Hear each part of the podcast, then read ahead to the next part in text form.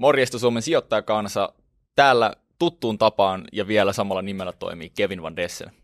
Ja meikäläisen nimi on Heikki Keskiväli. Tervetuloa mukaan tällä kertaa. Kannattaa myöskin olla tarkkana. Meillä on aiheena meidän lempidrinkit.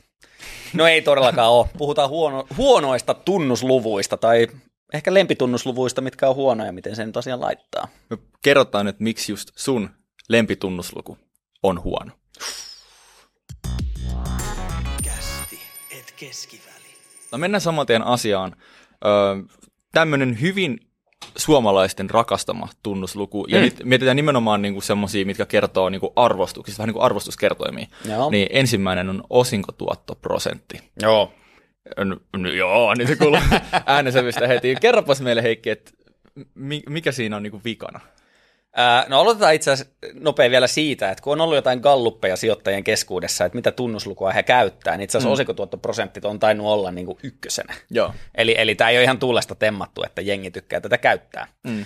No miksi se olisi sitten niinku huono? Vai pitäisikö me ekana kertoa, että mi- mikä se niinku on? Ah. Sille, sille lyhyesti. Excellent point. Joo. Eli osinkotuottoprosentti, yhtiöt, monet yhtiöt jakaa osinkoa, ja sitten kun vertaillaan sitä yhtiön osakkeen hintaa siihen jaettuun osinkoon, ja sitten siitä saadaan, että vaikka että osinkotuotto on 5 prosenttia, eli sitten vaikka 100, 100 euroa per osake maksava yhtiö voi jakaa siinä tilanteessa vaikka 5 prosenttia, tai 5 euroa osinkoa. Mm. Eli se on niin kuin hyvin yksinkertainen jakolasku. Yes, just näin. Joo, eli ähm, osinkotuotto, sinällään osingon jakamisessa nyt ei ole varsinaisesti mitään väärää, mutta kun ongelma syntyy siitä, että monesti yhtiöt maksaa myös osinkoa, vaikka niille ei olisi varaa siihen, mm. niin siitä syntyy niin kuin yksi iso ongelma.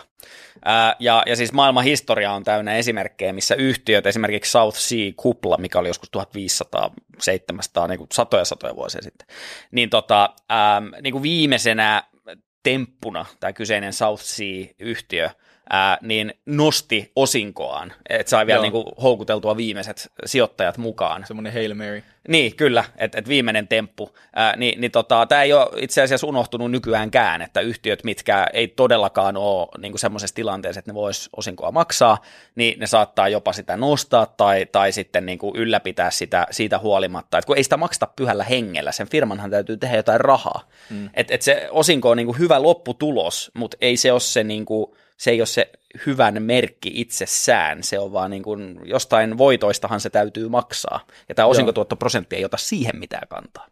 Mitä Joo. mieltä sä oot osinkotuottoprosentista? No sen ihan hanut, no ei. Siis, tota, siinä on paljon ongelmia, niin kuin monessa muussakin tunnusluvuissa, jos sä katsot sitä sille itseisarvollisesti, että osinkotuottoprosenttihan on tavallaan niin kuin oire. Jep. Ja oirettahan ei ikinä kannata tuijottaa, vaan tavallaan sitä, että mistä oire tulee. Että jos sä meet lääkäriin ja sanot, että no mua sattuu aina selkään, kun mä herään aamuisin, Mm. niin lää, ei lääkäri sano sulle, että no, et, onko se kokeilu herää iltaisin. Mm. Se ei ole välttämättä niin kuin, toimiva ratkaisu siihen. Että on ehkä niin kuin, samanlainen tilanne, että jos sä katsot osinkotuottoprosenttia, niin sä et välttämättä tiedä, että kuinka kestävä se osinko on, Mm. mitkä on sen osingon kasvunäkymät, tämmöisiä aspekteja, jotka sitten pelkästään vaikka korkeata osinkotuottoprosenttia hakemalla, niin saatat mennä tosi pahasti vikaan. Jep. Niin se on niinku ehkä, ehkä mun näkemys niinku osinkotuottoprosentista. Joo, ja vielä niin kuin lopputarinana täytyy heittää Seadrill-niminen yhtiö. Se teki tällaisia offshore-öljyporauslautta bisnestä, ja tota, se oli joku kymmenisen vuotta sitten, se oli ihan törkein kuumaa kamaa markkinalla, ja jengi just tuijotti sen niin kuin osinkoprosenttia, ja sitten sillä alkoi mennä heikosti, eli kurssi lähti laskuun, mutta sitten kuitenkin osinko oli niin kuin pohjalla, pysyi niin kuin enemmän tai vähemmän vakiona. Niin muistaakseni se osinkotuotto nousi yli 20 prosenttiin. Ja, ja se, jos joskus pitäisi hälytyskellojen soida, niin se on tollainen tilanne, missä osinkotuotto nousee noin korkealle. Mm, no kyllä. jengi sitten juosi ihan fiiliksissä sen perässä ja sijoitti siihen, niin ei siitä montaa sitten vuotta mennyt, kun se olikin jo niin kuin selvitystilassa se koko mm. yhtiö. Et, et niin kuin hyvä esimerkki vaan siitä, että korkean osingon perässä juokseminen, niin, niin tota, jos se osinko on niin kuin ihan liian korkea, niin yleensä se on enemmänkin merkki ongelmista kuin jotenkin erityisen hyvästä yhtiöstä. Joo, loistava, loistava pointti. Ö, ennen kuin hypätään seuraavaan, niin mä uskaltaisin sanoa, että tämä on ehkä, vaikka Gallupien mukaan tämä osinkotuottoprosentti oli yleisesti käytetty, niin voi olla, että meidän kuuntelijoiden oikeastaan seuraava on eniten käytetty. Mm-hmm. Mutta ennen sitä, niin pakko kiittää meidän koko sarjan mahdollista ja kaupallista yhteistyökumppania Auto Eurooppaa, joka, no varmaan moni teistä siellä kuuntelemassa, niin on vähän siinä enemmän tai vähemmän niin kuin talousnörttejä. Ja tähän liittyen nyt on tämmöinen niin kuin vinkki. Kun te menette seuraavan kerran ostamaan auto, Auto Euroopan sivuilta, tietenkin, linkki löytyy kuvauksesta, niin koska se mahdollistaa, että voitte katsoa koko Euroopan pelikenttää autoista, niin käykää tsekkaa Ruotsissa myytäviä autoja, koska Ruotsin valuuttakurssi on laskenut, ja jos te ostatte vaikka 50 tonnin Audin, niin se tarkoittaa, että te saatte noin 500 euroa alennusta, jos vertaa vaikka joulukuun hintoihin, eli tämmöinen niin säästötippi nyt kaikille. Mm. Ja ehdottomasti käykää tsekkaamassa autoeuropa.com. Se on myös loistava tapa näyttää tukea tälle sarjalle, koska tätä sarjaa ei olisi ilman meidän pääkumppania. Kiitos. Mutta nyt on tämä tunnusluku, eli PE-luku, Juu. Price to Earnings. Jep. Niin, no lyhyesti siis niin kuin, ö, taas simppeli jakolasku, eli jaetaan osakkeen nykyinen hinta sillä osakekohtaisella tuloksella tai koko yhtiön markkina-arvo sen koko yhtiön nettotuloksella, Yes. josta tavallaan sitten voidaan peilata, että kuinka paljon sä maksat sitä nettotuloksesta hintaa. Mm. Ja yksi yleisimmin käytetty tunnuslukuja, mitä vikaa siinä on? erittäin paljon erilaista vikaa. Ää, Itse asiassa tätäkin on tutkittu, että miten PE-luku on toiminut viimeiset vaikka 50 vuotta. Niin alkuun Okei. se toimi hirveän hyvin, mutta sitten se on niinku heikentynyt koko ajan, koska nimenomaan sitä seurataan niin paljon. Mm. Eli yht- yhtiöt, jotka tyypillisesti näyttäytyy PE-luvun vinkkelistä tosi houkuttelevilta, niin siellä on yleensä sitten joku siellä niinku sokeissa pisteissä joku ongelma. Okei. Ja, ja, ja tota, se ei tarkoita sitä, etteikö se ikinä toimisi, mutta tämä on vaan hyvä tiedostaa, että näin on päässyt käymään viime aikoina. Ää, No, mi- mitä se PE-luku ei huomioi? Ää, Koska se katsoo ensinnäkin firman markkina-arvoa, niin se ei huomioi lainkaan, että mitä se tase on varsinaisesti syönyt. Eli jos siellä on valtavasti velkaa, niin todellisuudessa sen yhtiön niin kuin yritysarvo, joka huomioi kaikki ne velat plus sen markkina-arvon, niin se, se ei niin kuin heijastu ollenkaan. Eli hyvin, hyvin, hyvin velkaiset yhtiöt voi näyttäytyä PE-mielessä tosi halpoina, mutta siinä jää sitten huomiotta täysin niin kuin vaikka valtava te- velkataakka siellä niin kuin P. Eli se, tämä on se, tämä kritisoi sitä P-komponenttia, eli price, eli se ei huomioi Kyllä. velkaa. Ja se on niin kuin iso, iso tota, semmoinen, mihin itsekin on kompastunut aika isosti tota, sijoitus alkutaipaleella. Joo, tota, eli siinä on niinku aika selkeästi se, että, että niinku sitä P-komponenttia, mistä tahansa tunnusluvussa katsoessa, niin kannattaa katsoa myös muita aspekteja, ja, ja tässä ehkä niinku se pääpointti on, että ei kannata niinku olla liian riippuvainen yhdestä tunnusluvusta. Mutta jos mennään tuohon niinku E-aspektiin, eli mm-hmm. siihen earningsiin, niin voiko Jep. siinä olla jotain pielessä? No siinä voi olla itse asiassa kaksikin, no kaksi nyt vähintään eri asiaa pielessä. Ää, ensinnäkin se ottaa niinku staattisen kuvan siitä, että mikä on se tulos. Eli jollain nopeasti kasvavalla ää, ää, niin kuin pumpsipum teknoyhtiöllä, niin, niin tulos voi olla tänä vuonna täysin eri kuin ensi vuonna, mm. mutta se kuitenkin käyttää vain sitä yhden vuoden tulosta. Eli, eli se on niin kuin täysin semmoinen staattinen paikallaan oleva ää, kuva todellisuudesta, ja se ei huomioi sitä niin kuin potentiaalia tai kasvumahdollisuutta niin kuin lainkaan. Tai, se on yksi. Tai kutistumista. Tai kutistumista, mm. nimenomaan hyvä pointti, eli, eli se voi mennä molempiin suuntiin. Että et toi PE-luku toimii vain ja ainoastaan niin kuin tavallaan täydellisesti, jos se tulos py- pysyisi aina tästä ikuisesti niin kuin samana, mm. mutta aika harvalla yhtiöllä se on se keissi. Sitten toinen pointti on se, että ää, se E, earnings, viittaa siihen tuloslaskelman tulokseen, mutta kun se on vähän niin kuin kirjanpidollinen tulos, eli se ei ole sama, että tekeekö se firma oikeasti niin paljon rahaa, Kyllä. Eli käteistä, tuleeko riihikuivaa tilille niin paljon, että jos earnings E-tulos on 100 miljoonaa, niin voi olla, että yritys ei tee yhtäkään euroa oikeasti riihikuivaa rahaa. Sen tulos voi näyttää sitä, mutta se kassavirta ei välttämättä. Kun taas joillain yhtiöillä ne tekee paljon enemmän kassavirtaa kuin tulos antaa olettaa. Eli se, se earnings, se E-komponenttikin voi olla niin kuin tosi monella eri tavalla aika, aika harhaanjohtava. Joo, loistavia pointteja. Jos miettii vähän niin kuin semmoista nyt vastalääkettä tälle PE niin kuin problematiikalle, niin mm. ö, voidaan esimerkiksi tarkastella sitten niin kuin tämmöistä forward PEtä, eli sitten voidaan katsoa tavallaan, että miltä vaikka ensi vuoden tulosennusteella se PE saattaa mm. näyttää. Kyllä. Ö, ja sitten on myös es- esimerkiksi tämmöinen niin PEG-kerroin, eli niin kuin, jossa sitten tarkastellaan tätä PEtä suhteessa kasvuun, ja tämmöiset tavat tavallaan sitten tietyllä la- lailla mitikoi tuota niin kuin ongelmaa, minkä sä toit esille, joka on se, että se ei ota kasvu, kasvua millään tavalla huomioon. Joo, ja tämä sijoittajalegenda Peter Lynch, kenestä keskusteltiin aiemmin, niin, niin tota, äh, hänen yksi tämmöinen tunnusluku oli, oli PEG-luku nimenomaan, PEG. Minkä hän niinku, äh, tota, äh, popularisoi silloin, otti käyttöön, eli, eli price to earnings äh, growth ratio, missä niinku myöskin se kasvukomponentti huomioidaan, niin se, se osaltaan taklaa tota. Ei täydellisesti, mutta ainakin vähän se. Joo. Mennään seuraavaan. Nyt kun ollaan todettu, että se P on niin kuin, Se haisee. P on perseestä, mutta ei niin kuin kirjaimellisesti, mutta tavallaan niin kuin kuitenkin. Niin sitten on se EV, ja sitten voidaan katsoa EV-pohjaisia arvostuskertoimia. Mm. Niin miten EV-EBIT, eli niin kuin yritysarvo jaettuna liikevoitolla, Mm. onko siinä jotain viikaa? Se ainakin kuulostaa jotenkin semmoiselta vähän kivemmalta tunnusluvulta. No, se on yksi mun lemppareista. Sanottakoon Okei. se heti alkuun. Mutta ei ei silleen, se on vähän, niin kuin, ensinnäkin mä aina tykkään, jos joku tunnusluku on vähemmän käytetty, mutta ei toikaan nyt mikään niin kuin valtion salaisuus ole, että EV-EBIT on niin kuin, hyvä ja toimiva. Ää, mutta ainakin se on vähemmän käytetty kuin PE, mikä on jo niin kuin kotiin päin. Joo. Ää, ja ne syyt on niin kuin moninaiset. Se, että se, se P on nyt vaihtunut EVksi, eli markkina-arvo on vaihtunut yritysarvoksi, eli nyt me huomioidaan se firman arvo plus kaikki ne velat, mitä siellä on. Mm. Eli jos sä oot asuntokaupoilla, niin et sä katso vaan listahintaa, vaan sun pitää ottaa ne velat huomioon, mitä siellä niin kuin taloyhtiössä on. Kyllä. Ni, niin tämä tekee sen saman, mutta niin kuin yritykselle. Eli, eli sä kuitenkin ostat sen kaiken. Sä ostat ne velat, sä ostat sen oman pääoman, sä ostat sen helahoidon. Kyllä. Ni, niin, tota, niin se EV huomioi sen. Eli se on jo parempi. Yes, mm. check. No sitten se toinen, eli nyt E eli earnings, eli se tulos on muuttunut EBITiksi, eli liikevoitoksi ää, käytännössä.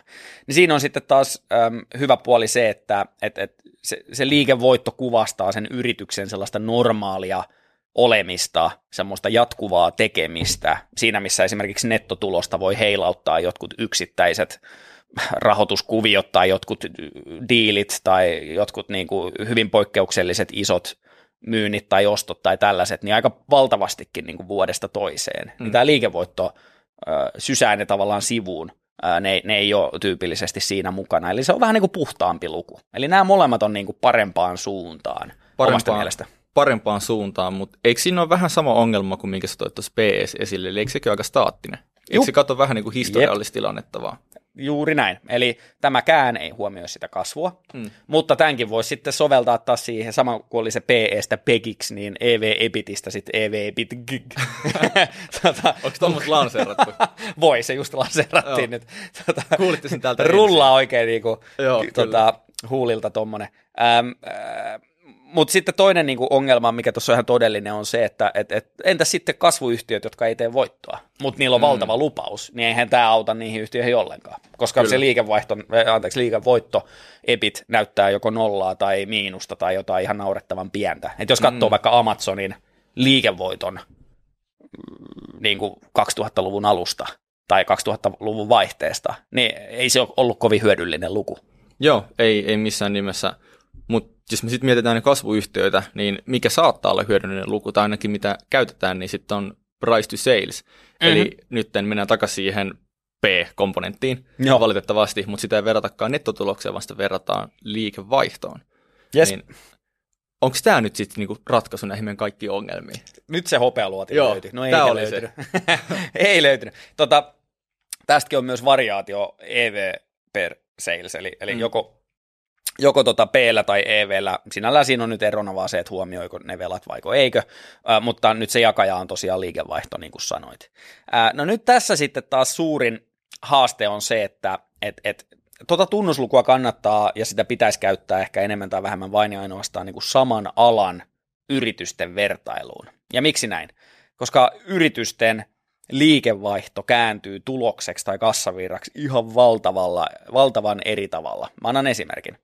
Kaksi yhtiötä, Visa, mikä on käytännössä luottokorttiyhtiö, tämmöinen maksutransaktioyritys, jolta varmasti kortteja löytyy jengin taskuista Kyllä. tai, tai Apple Paysta tai mistä liian.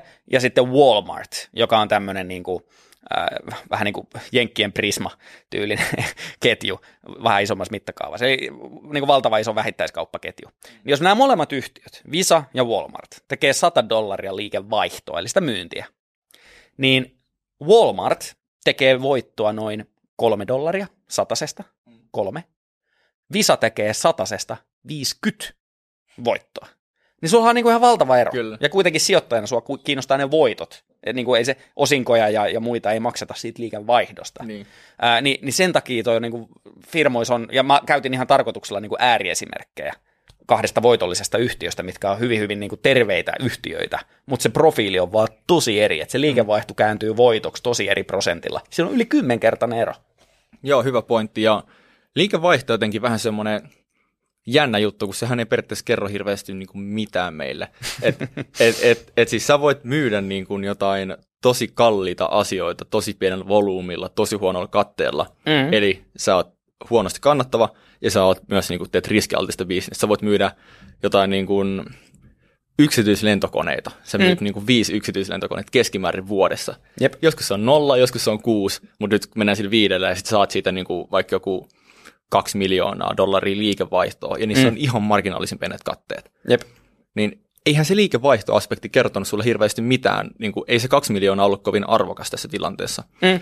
VS sit se, että sä myyt jotain niin kuin kuukausisopimuksella jotain niin kuin softaa, missä sulla on niin kuin tosi en, enna, ennalta arvattavaa ja toistuvaa ö, kassavirta ja sitten sulla on niin kuin laaja client base ja silleen, niin se on niin paljon arvokkaampaa, niin se ei tavallaan, niin kuin, vähän niin kuin sun esimerkiksi tuli ilmi, että se ei ota kantaa siihen, niin kuin, kuinka arvokasta se raha on, mitä me saadaan niin kuin myymällä. Joo, Joo, ja siis joku myynti nimenomaan, niin kuin se ei pelkästään tee vähemmän voittoa, vaan nimenomaan vaan kasvattaa tappioita. Niin. Et 2020, 2021, kun oli tämä niin kuin ihan jäätävä meemi, Wall Street Bets meininki ja muuta, korot nollassa, reaalikorot niin kuin negatiiviset, ää, niin kuin firmat, mille ei ollut niin kuin mitään skaalautu, niin kuin siinä ei ollut tavallaan mitään järkeä siinä niiden myynnissä, niin niistä saatettiin maksaa vaikka 40 kertaa helposti niin kuin liikevaihdon verran rahaa, ja, ja ketään ei kiinnostanut, että no tekeekö ne ikinä mitään voittoa sillä, tai onko siitä todisteita.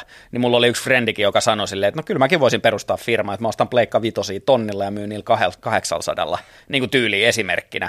Että sitähän moni firma, niin kauppa käy. Että sä myyt jotain, minkä arvo on enemmän, niin halvemmalla. Toki sä saat sitä myyntiä tehtyä ja sä todistat pystyväsi myymään. Mutta onko siinä mitään järkeä niin kuin liiketaloudellisesti, niin tuskin.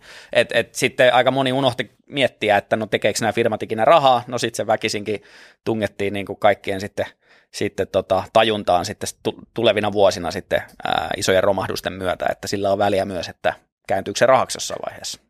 Kyllä. Mennään meidän vikaan, vikaan tunnuslukuun, joka on nyt, voisiko sanoa vähän tämmöinen boomerimainenkin tunnusluku, mm-hmm. eli price to book. Eli uh. nytten, nyt sitten vertaillaan sitä hintaa siihen taseen omaan pääomaan. Niin.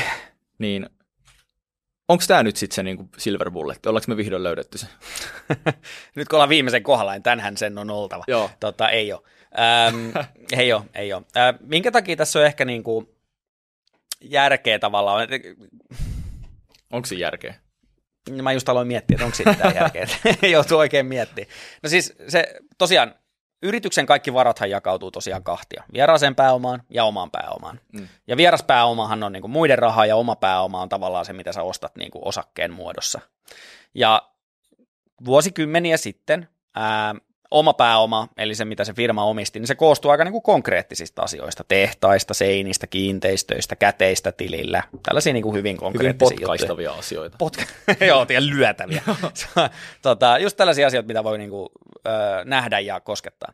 Ähm, mutta nyt itse asiassa, jos katsotaan niin kuin Jenkkien suurimpia yhtiöitä, niin itse asiassa omaisuus on enemmän ää, aineetonta kuin aineellista. Mm. Eli, eli tämmöiset koskettavat ja nähtävät asiat on itse asiassa nyt niin kuin vähemmistössä. Okay. Ää, mutta kirjanpito suhtautuu näihin eri tavalla. Eli, eli ää, se tämä aineellinen omaisuus, jota voit koskea, jonka voit nähdä, tämä oma pääoma, niin se, se jää taseeseen aika pitkäksi aikaa, mutta onko se sitten kuinka arvokasta on sitten tosi eri asia. Eli jos me otetaan vaikka kaksi e- hyvin erilaista yhtiöä, otetaan joku pankki, mm. minkä oma pääoma on niin kuin, valtavat määrät rahaa tileillä ja, ja, ja ties mitä ja muuta omaisuutta. Ja sitten sulla on toinen yhtiö, vaikka joku hyvin kannattava teknologiayhtiö, vaikka joku Apple. Joo. Niin, niin tota, se pankki tarvii valtavasti sitä omaisuutta tehdäkseen vähän tulosta. Eli se on niin kuin tosi pääoma-intensiivistä, mm. jonka takia pankit aina joutuu vivuttaa ihan hirveästi toimintaansa. Siinä missä Applen kaltainen yhtiö tarvii hyvin vähän sitä omaa rahaa tehdäkseen paljon rahaa. Eli niin kuin, ne omat pääomat ei ole niin kuin samanlaisia. Kyllä. Ja tämä tunnusluku P per B, eli price to book, ei ota ollenkaan eroja niissä omissa pääomissa huomioon. Eli tämä oli 50 vuotta sitten helkutin hyvä, ja yhä joillain tietyillä aloilla, esim. vakuutusyhtiöillä ja, ja tota, pankeilla, niin tämä on yhä varsin kelvollinen, kyllä. mutta, mutta noin niin kuin laajemmin ajateltuna, niin alkanut menettää kyllä niin kuin käyttökelpoisuutta aika, aika hyvää vauhtia. Just näin. Eli se ei ota tavallaan kantaa siihen, että kuinka tehokkaasti ensinnäkin sitä omaa pääomaa voidaan käyttää. Mm-hmm. Ja siinä niin kuin sanottu valtavia eroja, mutta sehän ei ota myöskään huomioon sitä, että kuinka tehokkaasti niin kuin vierasta pääomaa voidaan käyttää ja kuinka hyvin sitä käytetään, onko se, otetaanko hyvää vierasta pääomaa, saadaanko sille tuottoa vai tavallaan ei. Mm. Ja se on ihan valtava osa tavallaan sitä yhtälöä. Ja nyt se on niin kuin, meille jää tavallaan semmoinen valtava sokea piste meidän tarkasteluun. Ja Yes. se on varmaan niin kuin sit suurin ongelma tässä. Joo. tässä. Ja totta kai niin kuin nyt nämä softafirmat sun muut on sit tuonut tämmöisen niin kuin kivan spinnin siihen hommaan, että nyt se on niin kuin vielä vaikeammin niin kuin arvotettavissa niin kuin price to bookin kautta. Joo, ja niin kuin otetaan konkreettinen esimerkki vaikka asuntosijoittamisesta, Mm. niin viime vuosina asuntosijoittamisesta niin nettotuotot on ollut esimerkiksi pääkaupunkiseudulla jotain yksittäisiä prosentteja, niin Joo. kuin jos sä et käytä velkaa ollenkaan. Mutta sitten kun käytetään tätä niin kuin puoli-ilmasta lainarahaa, mikä on ollut vuosikausia niin kuin aiemmin, aiemmin saatavilla, niin sitten velkaa, eli tätä vierasta pääomaa hyödyntämällä, ollaan saatu puustattua sitä omaa pääomaa. Mm. Eli se on noussut jostain yksittäisistä prosenteista sitten niin kuin yli 10 prosenttia ja, ja korkeammalle. Niin ää, tää, ja nyt se tilanne on tietysti muuttunut ja se on sitten tuhonnut tuottoja sitä mukaan, kun korot on noussut Kyllä. ja, ja moni sijoittaja voi olla sitten vähän miettiä, miettiä uudelleen, miten homma toimii. Mutta, mutta tämä price to book, niin kuin sanoit, niin se ei huomioi ollenkaan sitä, eli sitä voi vääristää sillä velalla. Mm. Eli yritys, mikä on aika niin kuin keskinkertaisen kannattava, niin jos se vaan lataa niin kuin firman täyteen velkaa, niin voi saada ton tunnusluvun näyttää niin kuin, ää, tosi, tosi tota eriltä. Just näin. Siinä oli kaikki tunnusluvut tältä erää. Tästä tuli paljon, mitä me ei käytä läpi, ja sen takia me aiotaan tulevassa jaksossa käydä myös niin kuin muita sun lempitunnislukuja ja kertoa, että miksi ne on tosi huonoja. Mutta loppuun pitää vielä muistuttaa, että käykää tsekkaamassa Auto Eurooppa. Se mahdollistaa tämän sarjan. Se on loistava tapa näyttää meille tukea. Ja me tsekattiin myös vähän YouTuben statseja. Jostain No. syystä 60 prosenttia meidän katsojista, kästiet keskivälisarjan katsojista YouTubessa ei tilaa meidän kanavaa. No niin. Joten hyvät ihmiset, jos te tykkäätte tästä kontentista, niin käykää tilaamassa meidän Tupe-kanava, tykätkää tästä videosta. Niin maksaako se jotain? Ei, se on ihan ilmasta. No niin, hei, painaa vaan sieltä. Great, greatest trade deal in the history of trade deals, maybe ever. Mutta kiitos Heikki, Kiitti. kiitos kuuntelijat ja me nähdään kuulla ensi jaksossa. Se on moro. Kiitti teille, moro. Kästi, et keskiväli.